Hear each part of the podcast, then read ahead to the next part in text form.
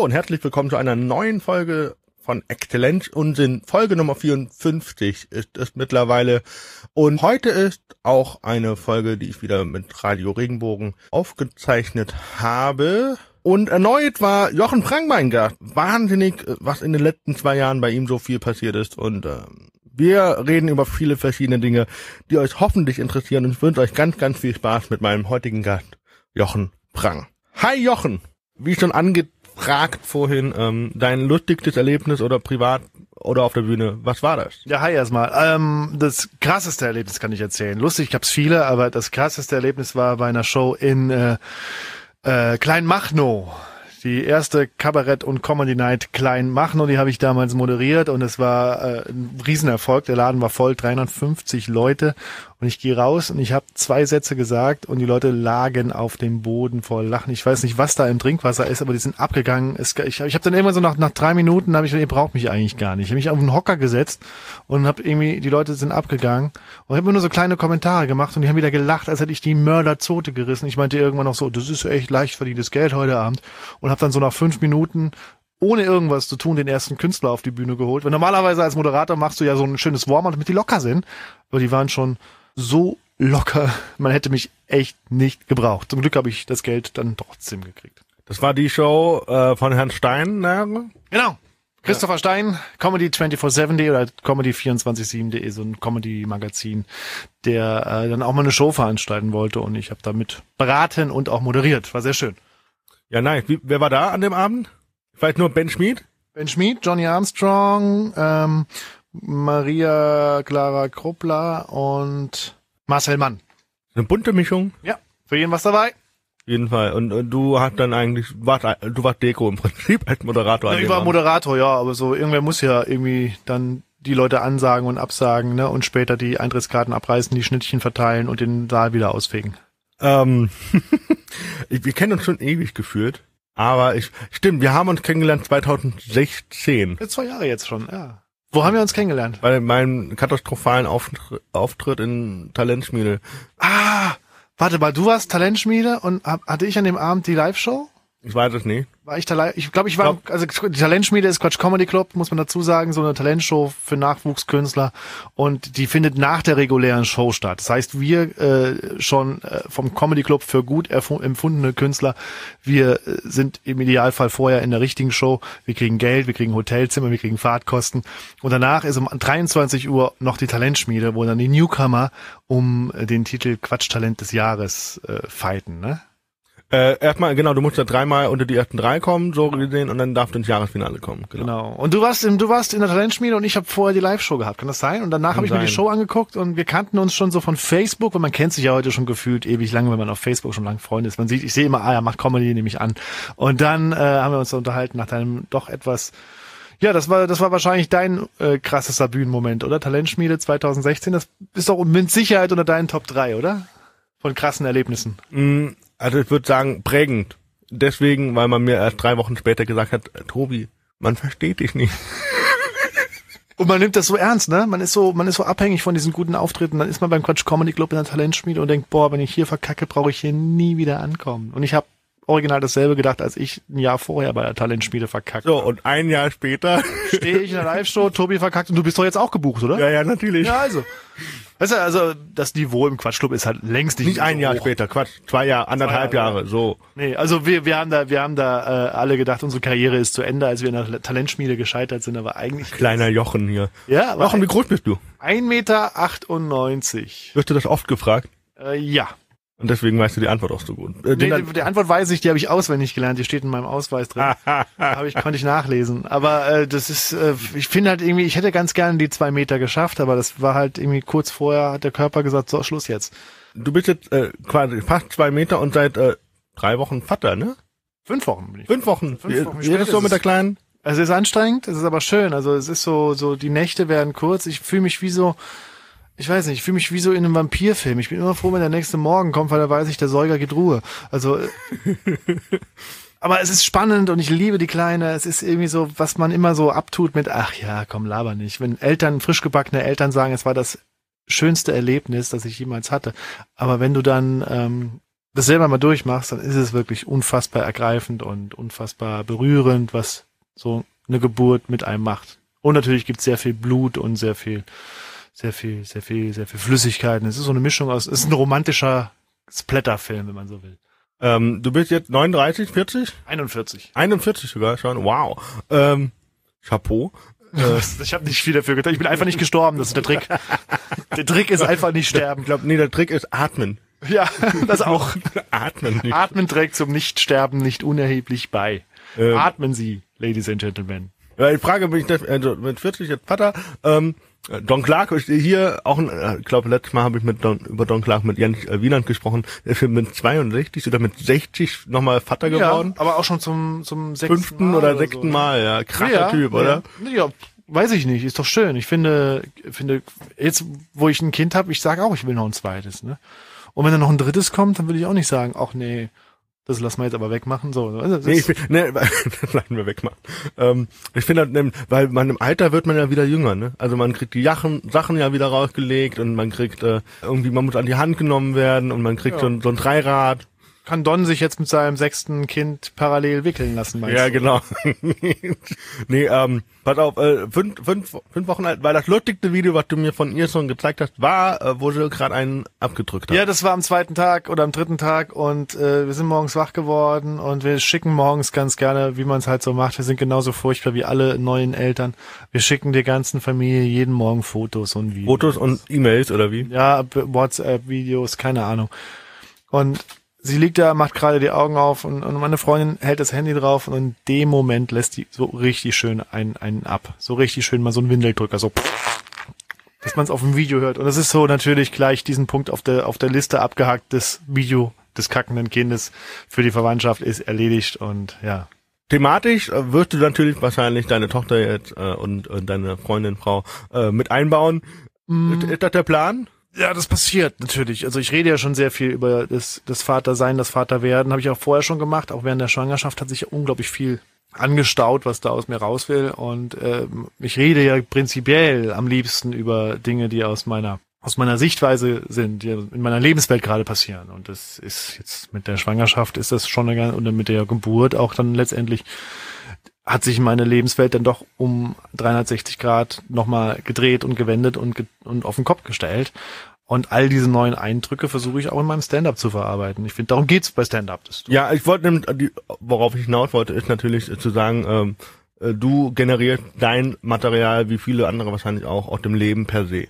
Ja, das ist immer so ein Satz, ja, mein Material kommt von der Straße, mein Material ist aus dem Leben generiert, aber woher soll es denn auch sonst kommen? Also ich meine, klar kann ich mir vorstellen, wie es wäre, wenn Außerirdische bei Aldi einkaufen gehen, aber trotzdem wären wir immer noch bei Aldi, wo jeder Mensch einkaufen geht und jeder Mensch weiß, wie es ist, da einkaufen zu gehen. Und ich, aus der Sicht des Außerirdischen wird es dann vielleicht ein bisschen absurder, aber ich finde mich da lieber da, wo ich zu Hause bin und was ich denke über das, was um mich herum passiert. Ist ja auch wichtig, mal eine Meinung zu hören, einfach mal, mal ein Statement zu setzen, eine Sichtweise zu setzen, vielleicht bewegt's was oder halt auch nicht. Ne? War das eine gute Überleitung, weil ich habe mir deinen Pressetext von deinem äh, zweiten Solo-Programm Verantwortung bewusstlos, äh, also Hashtag Verantwortung bewusstlos äh, liegen. Hashtag nur eingefügt, damit du es aussprechen musst. Dankeschön, wegen meinem wunderschönen Sprachfehler. Ähm, ich lese nur eine Zeile mal vor und äh, würde gerne dazu Neueres oder mehr wissen. Du sagst, äh, wieso heißt es Social Media, wenn sich am Ende doch nur alle asozial verhalten? Ja, das ist ja relativ selbsterklärend, wenn du dir anguckst, was was Cybermobbing und sowas meinst du? Von Cybermobbing bis hin zu einfach dämliche Kommentare, dass man überall, egal wozu, seinen Senf abgibt oder viele Menschen das machen. Keine Ahnung wenn du dir morgen postest, ich habe Karten für ein Konzert von, keine Ahnung, äh, Foo Fighters, ja, und dann, ich hab eine Karte über, wer kommt mit? Ja. Dann schreiben eher zehn Leute, äh, nee, ich nicht, äh, nee, kein Bock, äh, scheiß Foo Fighters, als einer, der sagt, ey, geil, hab ich Bock drauf, komm ich mit, machen wir uns einen schönen Abend. Weißt du, wie ich meine? Ja. Das heißt, egal was du online von dir gibst, die Wahrscheinlichkeit, dass irgendwo ein ungeküsster, frustrierter Typ oder eine ungeküsste, frustrierte Alte sitzt, die dann denkt, äh, der hat ein tolles Leben, ich nicht, schreibe ich einen scheiß Kommentar, die ist ja hoch. Und es ist so herrlich anonym, man wird nicht dafür zur Rechenschaft gezogen, man kann das machen, man kann überall Leuten auf den Sack gehen und sich asozial verhalten, was im echten Leben nicht möglich ist. Du kannst nicht an der Fußgängerampel irgendeinem Typen sagen, was er für eine Kackpratze ist, nur weil dir seine Schuhe nicht gefallen. Online würdest du es machen können. Und das ist, äh, das, das, aber trotzdem heißt es Social Media, weil das ja gemacht wurde, um uns zu verbinden mit unseren Freunden weltweit. So, aber irgendwie funktioniert's ja nicht.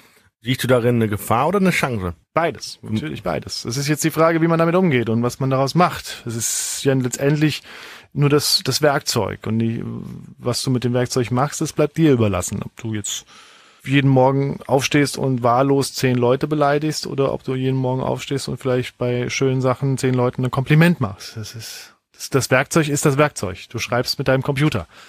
Wurdest du schon mal so richtig gehatet oder so? so? Ach, lange her, irgendwo. Ja, YouTube ist halt so ein Favorit. Ich habe vor drei, vier Jahren, glaube ich, beim Nightwatch Talent Award mitgemacht und war da im Online-Voting und äh, habe danach den Fehler gemacht, so ein paar Kommentare durchzulesen, aber ich kenne die Kommentare nicht mehr. Es waren so paar wirklich unschöne Dinge. Hab dann irgendwie mehr Riesenkopf gemacht. Ne? Also dann, dann habe ich aber andere Videos mir angeschaut, auch äh, vom Nightwatch Talent Award und geguckt, was da drunter steht und da stand die gleiche Scheiße und dann habe ich gemerkt, ja okay, es liegt an es liegt an, diesem, an dem Typen. An dem Typen, die wollen haten. Also haters gonna hate, ne? Ich lese es noch manchmal, also wenn ich zum Beispiel auf Facebook einen Kommentar kriege über einen Post oder sowas, die lese ich mir durch, weil ich da auch eine Nachricht kriege, dass jemand was kommentiert hat. Und da reagiere ich auch drauf, je nachdem, wie der Tonfall ist. Aber YouTube-Kommentare, ich glaube, man liest sie einfach nicht mehr. Das sind Leute, die, die haben, glaube ich, kein schönes Leben. Die tun mir dann eigentlich auch ein bisschen leid. Das schönste YouTube-Kommentar, Hate-Kommentar zu meinem Nightwash-Video war, dass ich äh, sprechen würde, als ob ein Pferd mein Maul gefickt hätte. Oh, das ist schön, ja. Ich dann so spricht du aus Erfahrung. Woher weiß er das? Ja, so, das war dann meine Gegenfrage. Ähm, aber das ist aber hart. Überleg mal, überleg mal, was, was, was für ein Mensch ist das, der sich da hinsetzt, sich die Mühe macht, sich irgend sowas auszudenken und das unter deinen Videos. Was, was verspricht er sich davon? Der Mehrwert? Ja. Was, ja. Das ist der Mehrwert.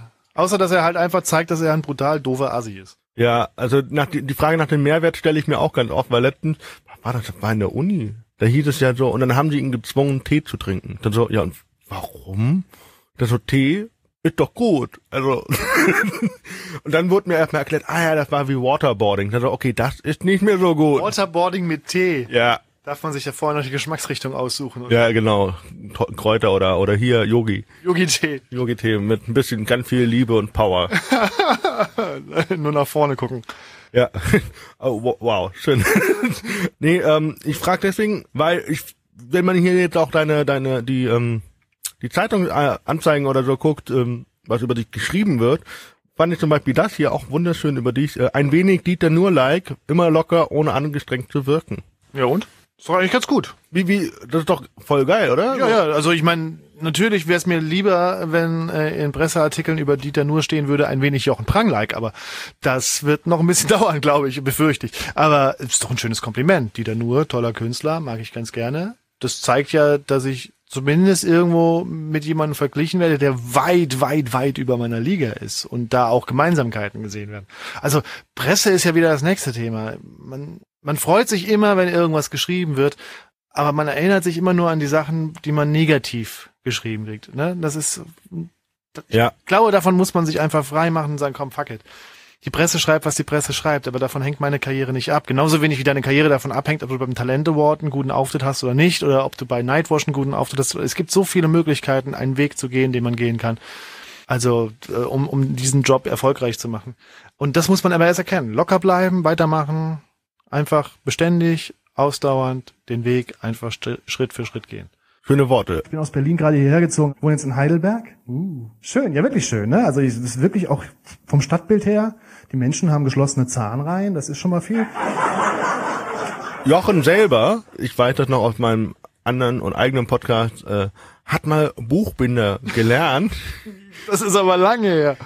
Das äh, ist lange her. Ich bin jetzt 41, ich habe mit 18 diese Ausbildung abgeschlossen. Äh, das kann jetzt jeder selber ausrechnen, wie lange das her ist. Das sind irgendwie schon einige, sogar schon Jahrzehnte. Auf jeden Fall, worauf ich hinaus will, ist, äh, äh, war nach dem nach der Buchbinderei hat er äh, äh, quasi ähm, den, den Sprung geschafft, äh, Radio Salü naja, da war noch viel dazwischen. Also da war noch der DJ dazwischen. Ich habe irgendwie während, nachdem ich ähm, als Buchbinder lange Zeit schon gearbeitet habe und auch Geld verdient habe, viel Geld verdient habe mit Anfang 20, dann irgendwann Zivildienst machen müssen und da hat, verdient man oder hat man nicht viel verdient. Ne? Also, Im Kiwi? Ja, ja, ich bin von dreieinhalbtausend netto auf 600 netto runter Zivisol. Ne? Also das war schon ein krasser Einschnitt. Und deswegen habe ich angefangen, nebenher ein bisschen Platten aufzulegen, so DJ-mäßig in so Clubs. Hast auch selber eine große Plattensammlung, ne? Ja, ja, mega. Deswegen konnte ich das auch machen. Und das war dann nach, einem, nach dem Zivi habe ich gemerkt, jetzt habe ich so viele Engagements, ich muss eigentlich gar nicht mehr in die Fabrikhalle und habe dann meinen Job geschmissen und war erstmal DJ. Wie lange? Fahrender Künstler. Lange. Ich habe das eigentlich sogar gemacht bis 2015, immer noch äh, relativ regelmäßig. Äh, Vollzeit allerdings nur so bis 2009, weil dann ging Radio richtig ab. Da hatte ich eine eigene Sendung in, äh, in Nürnberg plötzlich bei einem Sender und bin von da, da an habe ich Montag bis Freitag eine Sendung gemacht und war einmal im Monat vielleicht noch DJ-mäßig unterwegs. Ähm, meistens auch dann für einen Sender. So, aber bis zum Radio, da war schon auch, ich hatte auch einen eigenen Club eine Zeit lang, den ich mit ein paar Kollegen aufgemacht habe. Günter Net, ja doch, Günter Netzer mäßig. Ja, nur mit weniger Fußballtalent. Wir haben äh, das Ding gnadenlos gegen die Wand gefahren, eine Menge Geld verbrannt und sind beinahe alle so richtig schön in die, in die Pleite gerutscht. Das war eine krasse Erfahrung. Aber bis dann Radio kam, das hat noch wirklich ein bisschen gedauert. Also es war nicht nur nicht nur äh, äh, Buchbinder, Radio, Comedy. So, so einfach ist es nicht. Was, was für ein Club war das? So ein Rockclub in Saarbrücken, wo ich herkomme, gab's ganz, ganz früher, da bin ich jedes Wochenende hin, einen Laden, der hieß Heaven. Und das war so eine Indie-Disse. Die war jeden Samstag bei Indie, jeden Freitag war Darkwave und das war so unser Laden und der hat irgendwann zugemacht, weil er ein bisschen außerhalb lag. Und dann irgendwann, fast 15 Jahre später, kamen ein paar Freunde und ich auf die glorreiche Idee, in dem Laden nochmal einen Club zu machen. Man hätte drauf kommen können, dass der, weil er halt ein bisschen außerhalb liegt, irgendwie zugemacht hat. Und weil der halt auch ein bisschen außerhalb liegt, nicht so unbedingt der beste Club ist, wenn die Leute in der Stadt feiern und dann nicht mehr weit fahren wollen. Und wir mit unserer romantischen Vergangenheitsbewältigung dachten, nee, das knallt. Geknallt hat nix, außer der Gerichtsvollzieher. Der hat diese Korken, glaube ich, mehrmals poppen lassen aufgrund unserer dämlichen Geschäftstätigkeit. Aber ich meine, wir haben es alle überlegt, ein blauen Auge davon gekommen und danach kam ein Radio und danach ging alles seinen Weg bis heute. Also, ich weiß nicht, ob du den Namen nennen willst oder nicht, aber das ist ja ein Rocksender gewesen, wo du letztendlich dann warst. Ja, ja, ja, gut, also nicht im Saarland. Im Saarland habe ich nach, äh, äh, ich weiß gar nicht, das sollten wir vielleicht nicht nennen, weil das schon, glaube ich, die Sendegebiete überschneiden sich ein bisschen. Nee, ich, nee, ich meine, aber letztendlich war, ich meine ja, letztendlich warst du ja dann der letzte Sender, wo du warst, In Berlin meinst du jetzt? Berlin. Ja. Und davor in Nürnberg ist ja derselbe Sender, meine ich. Ja, genau. Berlin, Nürnberg, eine, eine Sippe. Ne? In Nürnberg gibt's den Sender noch nicht so lange, irgendwie 10, 15 Jahre erst und in Berlin schon seit über so 20 Jahre, glaube ich. Und äh, da bin ich dann zu einem Rocksender, was natürlich auch meine Musik ist. Ne? Ich bin Rocker. Also, Was, was, was für, also du spielst Gitarre? ich spiel- ich habe Gitarre gespielt in unzähligen Punkbands und äh, wir waren sehr laut, wir waren nicht talentiert, uns hat man aber gehört. War schon immer ein Punkrocker. Also für mich muss eine Gitarre verzerrt sein, der, der Beat muss einfach sein und der Sänger muss halt Energie haben. Es muss halt, es muss halt krachen im Gebälk. Wenn du jetzt Musik hörst, was hörst du? Was, wahrscheinlich immer nur Rock was, oder überwiegend Rock, aber was hörst du, um so richtig ja auf, aufgedreht zu werden? Aufgeregt. Ich habe eine Playlist, warte, ich kann mir nicht mehr aufhören. Ich habe ich hab extra eine Playlist gemacht, die, die heißt Energie, die ich oft Brauche. Ich oft höre vor Auftreten. Du hast es mal einmal erlebt. Ich glaube, da hast du Schiss von mir. Und zwar beim, Ham, beim Mannheimer Comedy Cup letztes Jahr, wo du angetreten bist in der Newcomer-Sektion und ich in der Profi-Sektion. Und äh, ich wusste, jetzt habe ich noch eine halbe Stunde bis zu meinem Auftritt. Da habe ich mich in diese Garderobe zurückverzogen und habe diese Playlist angemacht. Und die hat halt einfach, da ist halt einfach Krach drauf. Da ist halt einfach Action drauf. Es geht schnell, es geht laut und schnell. Also ich habe deine Playlist nur im Auto gehört bisher. Nee, da habe ich noch nicht gespielt, weil ich die nur nutze, um, um mich auch auf Auftritte vorzu... Äh, hier Broilers, Jimmy World, Frank Turner, Biffy Clyro. Aber auch Peter, Peter Fox ist auch drauf. Eminem ist auch drauf, ne? So Sachen, die halt irgendwie nach vorne gehen, die einen pushen. Und ich glaube, du bist in dem Moment in den Raum gekommen, als ich so eine Plastikflasche gegen die Wand geworfen habe, weil ich so auf Energie war. Hört sich so an, als wäre ich voll der, voll der krasse, krasse, krasse Backstage-Rebell. Aber das war wirklich nur so, um mich zu pushen, weil es war halt irgendwie Viertel vor elf abends. Da saßen 700 Leute, der Sauerstoff war weggeatmet. Ich wusste, ich brauche jetzt selber diese Energie, um die Leute nochmal mitreißen zu können. Und dann nutze ich diese Playlist. Ne? So, das ist halt irgendwie so so ein Psychoding. Ob's- Aber prinzipiell bin ich bei der Gitarrenmusik zu Hause und aber ich höre auch gern Seed und ich höre auch gern, äh, ähm, keine Ahnung, Fatboy Slim nach wie vor ganz groß. Ne? Auch wenn die Kinder sagen jetzt, ach, der Opa aus den 90ern. Du hörst auch Regenbogen 2? Regenbogen 2 habe ich tatsächlich, warte mal, ich kann dir sagen, auf welchem Speicherplatz im Autoradio. Ich glaube, Regenbogen 2 ist auf der 2. Logisch, ne? Und auf der 1 ist wahrscheinlich was anderes. Äh, Regenbogen 1. Nee, auf der 1, nee, auf der 1 ist irgend so ein, so ein Nachrichtensender, weil ich tatsächlich mittlerweile an Nachrichten interessiert bin, so Deutschlandradio oder irgendwas, weil ich doch ganz gerne mal die Zeit auch nutze, um dann zu hören, was geht ab in der Welt. ansonsten habe ich halt meistens auch, auch mein, mein Handy am Auto an und hört meine, meine Energie-Playlisten, damit ich die ganzen anderen Arschlöcher von der Straße nee, Knallen kann. Ich bin ein ganz passiver Autofahrer, passiv-aggressiv, wie jeder Deutsche. Passiv-aggressiv. Ich jetzt zum Beispiel, wenn ich jetzt, wenn ich irgendwie am Bahnhof bin und sag, boah, nee, ich bin jetzt zu dumm, für nach Hause äh, zu warten, so, bis die nächste Bahn ist, dann laufe ich. Und dann mache ich meistens äh, ATDT an mit Back in Black. Oh ja, da kannst du gut laufen, das stimmt, das stimmt. Das ist der richtige so, Rhythmus. Das ne? ist einfach von Anfang bis Ende ein Ja. geiles Album. Ja, ja, das hat Drive, da kann man gut nach Hause laufen. Das stimmt. So eine, das, da bist du fünf Minuten vor der Zeit zu Hause. Schneller als die Bahn wahrscheinlich. Ne? Das ist so gut. Also wir haben ja auch äh, nachher im Einspieler in der Show haben wir ja auch Back in Black äh, äh, drin selber. Sehr gut. Bin gespannt. Einspieler kennt du noch nicht, ne? Nee. Nee, dann bin ich gespannt, was du sagst. Das wird lustig. Du brauchst eine gute Hebamme. Du brauchst eine keine schüchterne. Wir hatten so eine, die war so Christina 50. Ich habe Heidelberg besiedelt. Sagen wir es, wie es ist. Ich habe die alle auf die Welt gebracht. Du brauchst so eine, die in dem Moment, wo die erste Presswelle kommt, sich erstmal eine anzündet und rausgeht. So, die strahlt Sicherheit aus. ne? Du brauchst eine Hebamme, die in Stalingrad nicht aufgegeben hätte. Was würdest du dir wünschen, was deine Tochter hört? Boah, das ist mir egal. das ist mir egal. Ich würde mich sehr freuen. Ich habe die Tage, also meine absolute, Liegt absolute nicht so daneben wie bei so einer Kuh und sagt, ja, hier, guck mal, das ist Wonderwall und das ist... Äh, Nee, ich werde dir das schon alles zeigen, was ich höre. Also ich bin ein großer Fan von Die Ärzte, die habe ich kennengelernt, da war ich so zehn Jahre alt über meinen Cousin, der mich da auf ewig verdorben hat mit meinem ersten Album von den Ärzten und von da an fand ich diese Band gut. Und ich bin, ich habe alles von denen, also wirklich jeden Schnipsel, den diese Band veröffentlicht hat, habe ich zu Hause.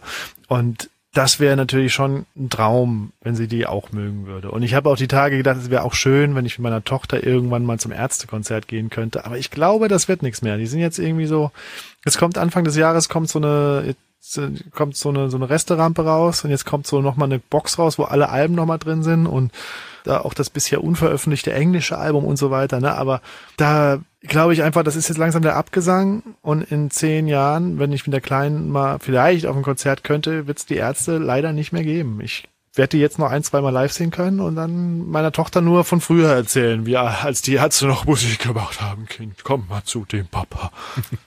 Du hast ja jetzt auch seit neuestem Auto. Bist du vorher zu deinen Auftritten oder zu deinen ganzen Gigs mit der Bahn gefahren? Ja, ich war konsequenter Bahnfahrer, mache ich auch heute noch. Ich nutze das Auto vor allem in der Region hier, wo ich dann einfach die Möglichkeit habe, dann nach den Shows nochmal nach Hause zu fahren und das Kind zu wickeln.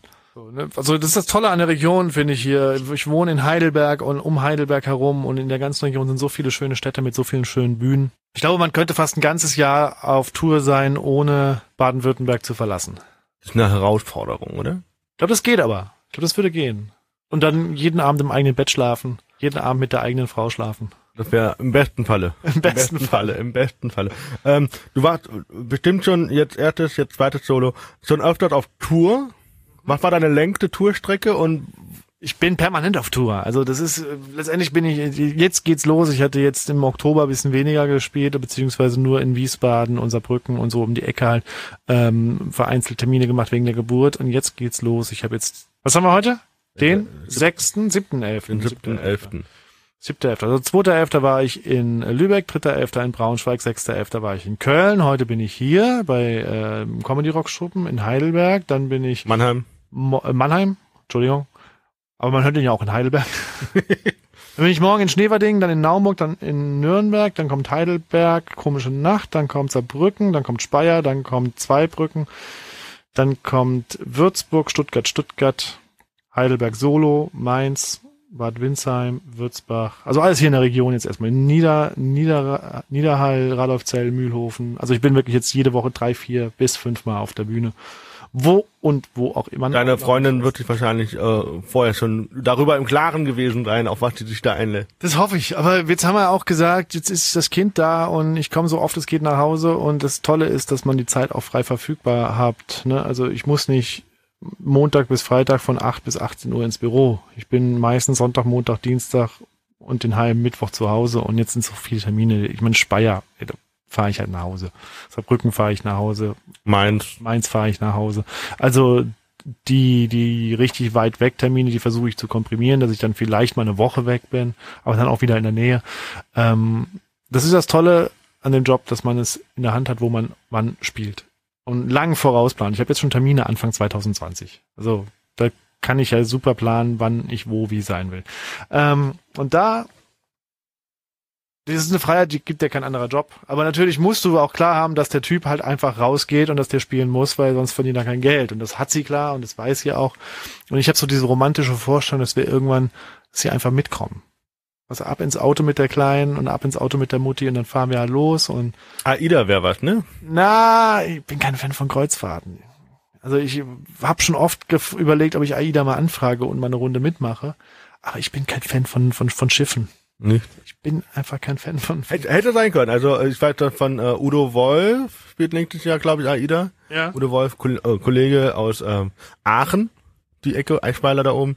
Ähm, äh, der fährt mit seiner Frau nächstes Jahr. Also Ja, natürlich. Ein, zwei, ein, zwei Touren hat er, glaube ich. Natürlich. Ich glaube, wenn AIDA anfragen würde, würde es vielleicht auch nochmal anders aussehen, aber ich werde das jetzt nicht aktiv vorantreiben. Also irgendwie bin ich kein Fan von Kreuzfahrten und auch kein Fan von Schiffen und weiß ich nicht. Ne? Aber so, wenn die anfragen, vielleicht überlege ich dann nochmal da genauer drüber nach. Vielleicht sagt meine, meine, meine, meine Frau dann auch, ist auch eine gute Sache, nehmen wir die Kleine mit und machen wir mal ein bisschen, bisschen Urlaub.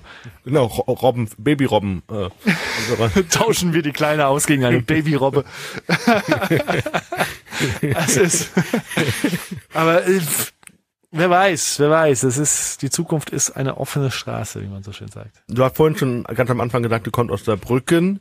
Ihr seid drei Kinder. Mm, drei Jungs, also ja, Ah, da kommen noch die Mädels dazu. nee, die Mädels, die k- kamen erst sehr spät dazu. Wir haben keine Schwester, wenn du das meinst. Also So, okay. zwei, zwei Brüder habe ich. So, da gab es bestimmt auch die eine oder andere Familientradition.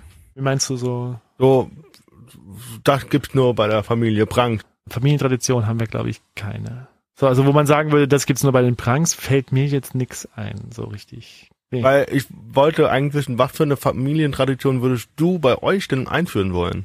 Bei mir jetzt, mit meiner Tochter. Ja, Oh, das weiß ich. Ich glaube, eine Tradition kann man nicht sich ausdenken. Ich glaube, eine Tradition entwickelt sich. Weihnachten zum Beispiel. Ja, mal gucken. Aber wir haben jetzt zum Beispiel, wir waren letztes Jahr die erste Januarwoche im Neujahrurlaub, meine Freundin und ich. Und wir überlegen jetzt schon wieder die erste Januarwoche in Neujahrsurlaub zu machen. Vielleicht wird das eine Tradition, dass wir halt einfach die erste Woche des Jahres äh, gemeinsam irgendwo im War denn Urlaub nochmal Gran Canaria oder was? äh, Malaga. Malaga, es war ein toller Urlaub. Da haben wir irgendwie jeder so circa dreieinhalb, vier Kilo abgenommen. Muschelvergiftung. Ich weiß von meinem Opa viel über Erziehung. Ich werde mein Kind ein bisschen mehr so erziehen, wie unser Opa uns erzogen hat, weil Opa sein ist ja schon irgendwie auch geil. Ne? Wir wurden morgens um neun hingebracht, sauber, adrett gekleidet, abends wieder abgeholt, dreckig und überzuckert. Es gab Schokolade mit Schokolade zum Mittagessen, während der Fernseher lief und er war so, Junge, komm, nimm noch ein Eis dazu, du kriegst doch zu Hause kaum Zucker, nimm mal her. Wenn abends die Eltern kamen, hieß es kurz vorher, eure Eltern sind gleich da, hier ist euer Espresso. Gibt es noch Momente für dich, wo du sagst, boah, das ist ein Kollege, mit dem wollte ich schon immer mal auftreten? Oh, ich würde gerne mal mit Michael Mittermeier auftreten. Ich würde, Michael, wenn du das hörst, ruf mich doch mal an. Ich würde gerne einmal so Support machen oder so für Mittermeier, so, ne, so, so oder, oder in der Mixshow. Ich glaube, der ist, der hat einiges zu erzählen und der ist einer meiner Lieblingscomedians, wenn wir über Deutschland reden. Ansonsten, ich mit jedem, der nett ist. Ich freue mich über jeden Newcomer. Das ist echt, da, da freue ich mich sogar noch mehr, als wenn irgendwer, der sehr bekannt ist, sagt, Jochen, kommt doch mal rum und mach ein bisschen mit.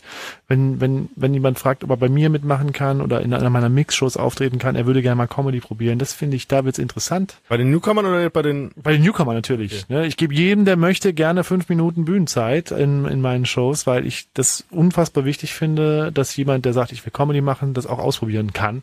Also meldet euch. Aber ansonsten Mittermeier würde ich gerne mal auftreten. Das wäre wär, wär großartig, ja. Ansonsten fällt mir jetzt gerade akut keiner ein, wo ich sagen würde, ja geil, den will ich kennenlernen. Du machst ja deutschen Stand-up, ist irgendwann mal eine Überlegung, auch englischen zu machen? Habe ich schon gemacht. Ich kenne nicht, weil die Frage langweilig ist. Entschuldigung, ich bin nur ein bisschen müde, weil ich zu Hause ein Kind habe, seit fünf Wochen und nicht mehr schlafe. Früher habe ich Kaffee mit Milch und Zucker getrunken, heute mit Red Bull und Koks. äh, auf Englisch habe ich schon gemacht und zwar habe ich in Berlin bei den englischen Open Mics mal so angefangen, so ein bisschen auf Englisch was zu machen. Und als ich dann so sieben Minuten hatte, habe ich dann irgendwie in Paris bei einer Show ein Booking gekriegt. Da war ich zwei Tage in Paris mit dabei bei einer englischen Show und äh, habe dann aber beschlossen, dass es mir im deutschsprachigen Raum erstmal reicht, weil das auch die Sprache ist, die ich kann, mit der ich arbeite und äh, dass ich das erstmal auf vernünftige Füße stellen will und das Englische ist Hobby. Also wenn ich jetzt im Urlaub bin, und weiß, hier um die Ecke ist ein Comedy Club und die machen Comedy Nights und man kann da auftreten, wenn man sich rechtzeitig meldet und äh, so Open Stage mäßig auf Englisch, dann mache ich das. Dann gehe ich da hin und dann mache ich im Urlaub mal so hier fünf bis sieben Minuten auf Englisch Stand-up. Aber ich forciere das nicht. Früher habe ich es versucht zu forcieren, habe dann irgendwie, wie gesagt, Paris zwei Auftritte gespielt, hatte irgendwie Kontakt zu, einer, zu, einer, zu verschiedenen Shows in den Niederlanden. Aber es wirft ja in Deutschland anfangs schon sehr wenig Geld. Aber wenn es dann auch international wird, dann konzentriert man sich doch lieber darauf, wo der Verdienst lockt und man auch davon einen Job rausmachen kann. Habe ich früher auch, als ich Radio gemacht habe, gemacht. Früher, wenn ich Radio gemacht habe und im Urlaub war, dann bin ich bei den Sendern vorbei und dann kann ich mal euer Studio sehen. Ich bin Radiomoderator aus Deutschland. Ich interessiere mich für die Art, wie ihr arbeitet und habe mir den Sender zeigen lassen. War immer sehr interessant.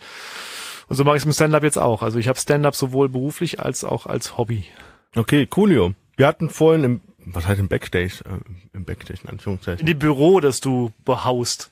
Ähm, der äh, Höhle, in der er Da sind wir kurz auf Donald Trump zu sprechen gekommen, weil du sagst, äh, äh, du glaubst, dass das und das, äh, dass je, genau, du, du glaubst, dass jedes Online-Voting im Prinzip geknackt werden kann. Donald Trump ist sogar Präsident geworden. Ja. Wenn du die Aufmerksamkeit der ganzen Welt für 15 Sekunden hättest, was würdest du tun oder sagen? Muss es lustig sein oder einfach nur? Nein. Seid netter zueinander. Und dann würdest du denen zeigen, wie das geht. In 15 Sekunden? Ja. In meinem Alter schaffe ich 15 Sekunden nicht mehr. Nee, ich weiß nicht, wenn du 15 Sekunden die ganze Welt, boah, da müsste man, das ist ja eine Last auch, da hast du ja irgendwie so, ne, was ist, wenn du irgendeine Scheiße baust? Was, wenn du, was, wenn du, wenn du da sagst, spuckt euch gegenseitig an und denkst, das ist ein geiler Witz und plötzlich machen die das.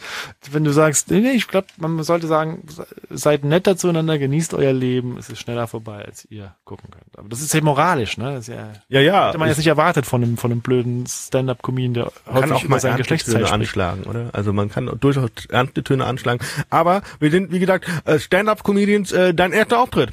2013 am 7. November um 20 Uhr bei der offenen Bühne beim Comedy Mix in der Kulturkellerei in Nürnberg. Schöne Grüße. Ich war sehr nervös, aber lange nicht so nervös wie meine damalige Freundin im Publikum. Die hatte richtig Schiss, dass ich mich, mich blamiere und jeder sieht, oh nee, die ist mit dem Spacken da. Und äh, fünf Minuten hat funktioniert. Die Leute haben gelacht, sogar an den Stellen, an denen ich Lacher vorhergesehen habe und gedacht habe, da lachen die. Und von da an war ich heiß äh, auf Stand-up und habe angefangen, überall, wo mich lässt, auf die Bühne zu kraxeln. Leider gibt's kein Video. Ich habe meiner damaligen Freundin gesagt, bitte hier film das und sie hat es von Nervosität leider vergessen. Ich würde mir das gerne nochmal angucken. Ich habe neulich zufällig ein Video von vor vier Jahren entdeckt und dachte, Alter, den würde ich nicht buchen. Ja? Grottenschlecht. Ja. Ist ja normal. Du fängst ja irgendwo an, du hast keine Ahnung, was du tust. Wie lange konntest du dir dieses alte Video angucken? Ich habe es mir komplett angeguckt. Ich habe sogar überlegt, ob ich es veröffentliche. Aber ich habe dann gedacht, nee, das hebe ich mir auf für in 30 Jahren. Beim 40-jährigen Bühnenjubiläum mache ich es dann irgendwie. Bisschen noch damals. Aber mein Gott, das waren die Anfänge. Man. Du fängst an, du lernst, du wirst besser. Du hast angefangen 2013 weil ich frage deswegen. Nehmen wir mal an, du wirst für eine Show gebucht und äh, das ist alles klar und äh, äh, dort wird, wird dann vertraglich und unter den Comedians äh, ausgemacht, wer welche Rolle in diesem, sagen wir mal, Stand-up-Sketch spielt. Mhm. Und du wirst dann acht Jahre später darauf angesprochen und sagst, hey, du hast damals antisemitische Äußerungen getätigt. Redest du über äh, äh, Bimmermann, Sumunju und Polak, die Diskussion, ja. die gerade abgeht? Ich habe das nur am Rande mitbekommen. Ich habe das Statement, Statement von Serda gelesen.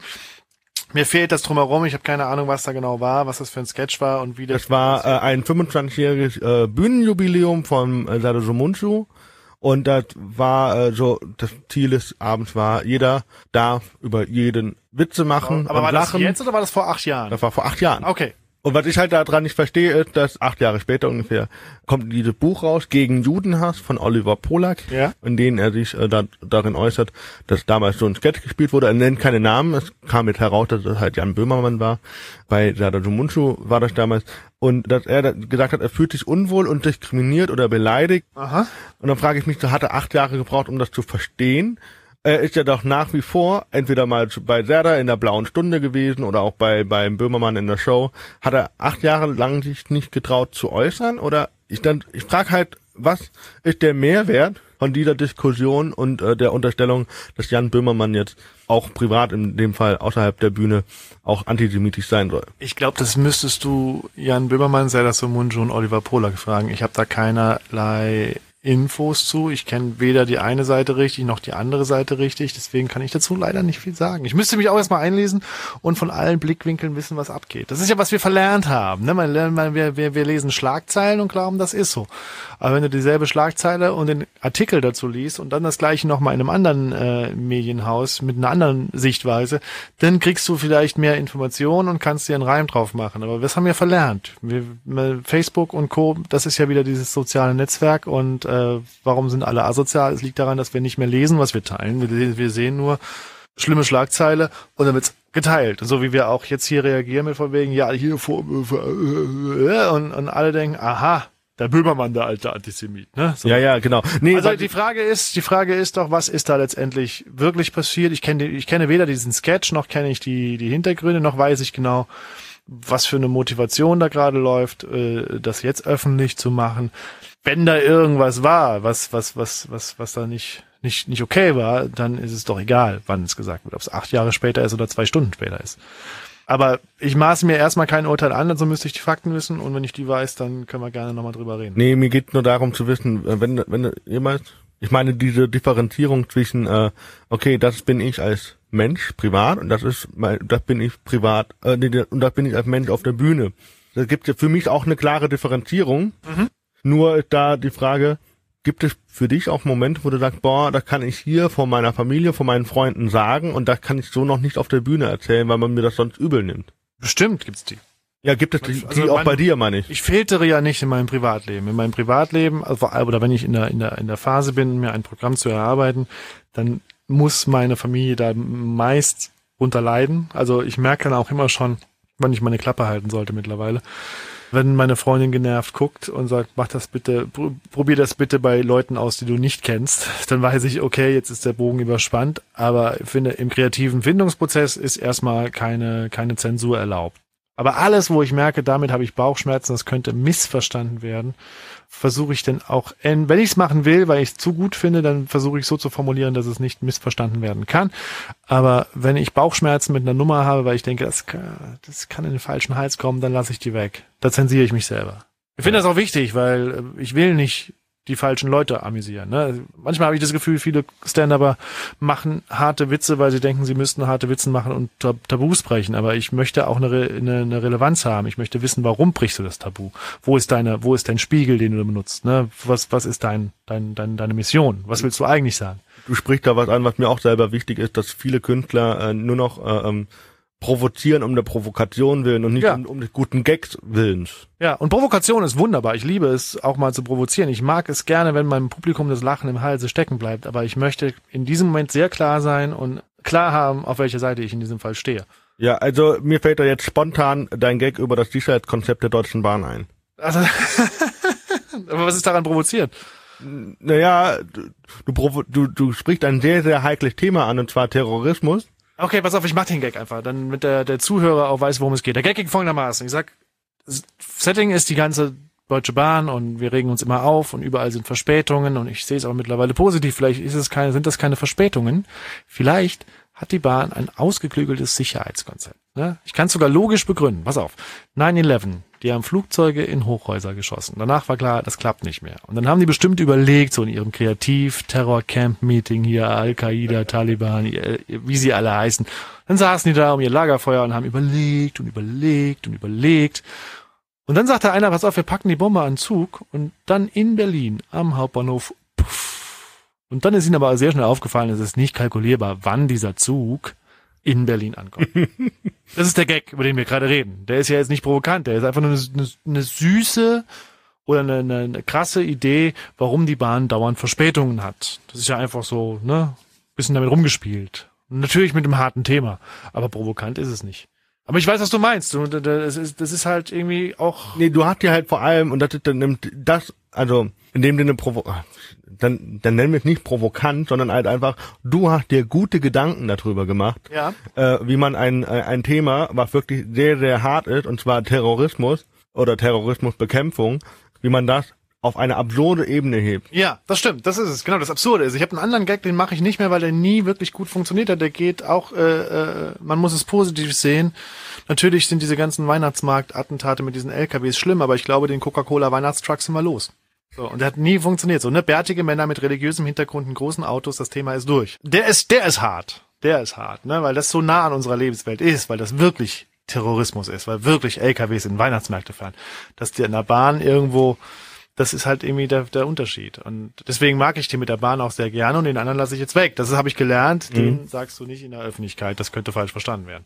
Das heißt, um jetzt nochmal abzuschließen, und du kannst mir das dann vielleicht nochmal bestätigen, äh, können wir sagen, Jochen Prang wünscht sich für die Zukunft, für die Welt mehr Liebe und mehr kritisches Denken. Mehr Liebe mit mir und mehr kritisches Denken über andere. Dankeschön. Ja. Ja, vielen Dank. Ähm, bevor wir jetzt aber den Sack zumachen, 2019, irgendwas, wo du sagst, da solltet ihr unbedingt hinkommen oder ähm, wo findet man dich? Man findet mich online auf meiner äh, Homepage www.jochenprang.de mit P wie Paula, also wieder Pranger, nur ohne ER. Ich muss meinen Namen immer buchstabieren. Oder auf Facebook, einfach meine Facebook-Seite liken. Ihr könnt mir gerne auf Instagram folgen, da findet ihr mich auch. Oder Twitter, ich bin überall und ich bin auf Tour. Ich bin permanent auf Tour, also nicht bis 2019 warten. Ich bin auch dieses Jahr schon auf Tour. Ich bin ab dem Moment, wenn du das hier hörst, bin ich immer noch auf Tour. Guck auf meiner Homepage und äh, komm doch mal rum. Es wird meistens ein schöner Abend. Und manchmal ist sogar Tobi Cap dabei und macht bei mir Vorprogramm. Das ist immer sehr schön. Auf jeden Fall. Ich danke dir, Jochen, für die Zeit. Danke fürs Zuhören und ich bin raus. Ich auch. Ciao.